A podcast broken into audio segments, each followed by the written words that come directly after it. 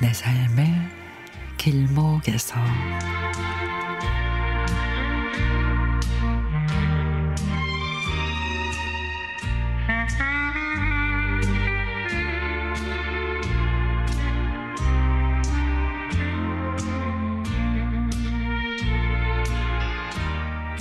아산에 사는 언니에게서 전화가 왔습니다.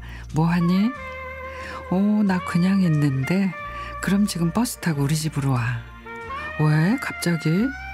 하고 물으니 간재미 무침을 했다고 합니다. 대청 가서 간재미를 사다 무쳤는데 얘 대박이야 대박. 엄마 해주시던 그 맛이야. 수화기 너머로 언니의 흥분이 고스란히 전해져 옵니다. 제가 간재미 무침을 무지하게 좋아하거든요. 누가 저에게 무슨 음식 제일 좋아하냐고 물으면 저는 단 1초도 고민하지 않고 우리 엄마표 간재미 무침이요 라고 할 정도입니다. 엄마가 요리해 주신 간재미 무침은 그야말로 최고였습니다. 제가 해남, 진도, 장고항, 영흥도, 전곡항, 월곶포구 간재미 무침을 두루 먹어봤는데 어디를 가도 엄마가 해주신 그 간재미 무침만한 곳이 없더라고요. 근데 언니가 엄마 맛을 냈다니 그 비결이 궁금했습니다.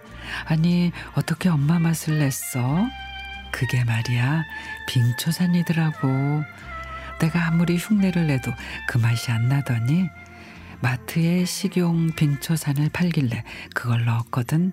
그랬더니 세상에 딱 엄마 맛이 나는 거야.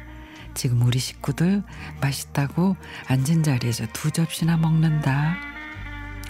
그 말에 저도 모르게 입에 침이 고였습니다. 선약이 있어서 언니네 갈 수는 없었지만 이제 엄마가 해주시던 간재미 무침을 먹을 수 있겠구나 하는 생각에 눈물이 핑 돌았습니다. 어머니가 떠나시고 엄마가 담그신 김장김치를 차마 못 꺼내 먹고 있습니다. 이 김치 먹고 나면 이제 우리 엄마 김치 못, 못 먹겠구나 하는 생각에 아까워서 먹을 수가 있어야지요. 언니가 엄마 손맛을 내려고 이리저리 애쓰고 있으니 엄마가 돌아오신 것 마냥 가슴이 벅찼습니다.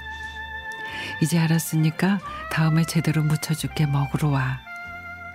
언니하고 통화를 마치고 나니 엄마도 언니도 저도 모두 한 자리에 있었던 듯 마음이 따뜻했습니다. 엄마, 엄마 비법을 언니가 알아냈대요. 이제 엄마 걱정 안 해도 되겠어요. 엄마 좋은 곳에서 편히 쉬세요. 엄마 사랑해요. 엄마가 참 좋아하던 노래가 있습니다. 이브몽땅의 고엽을 들려주세요 하시네요.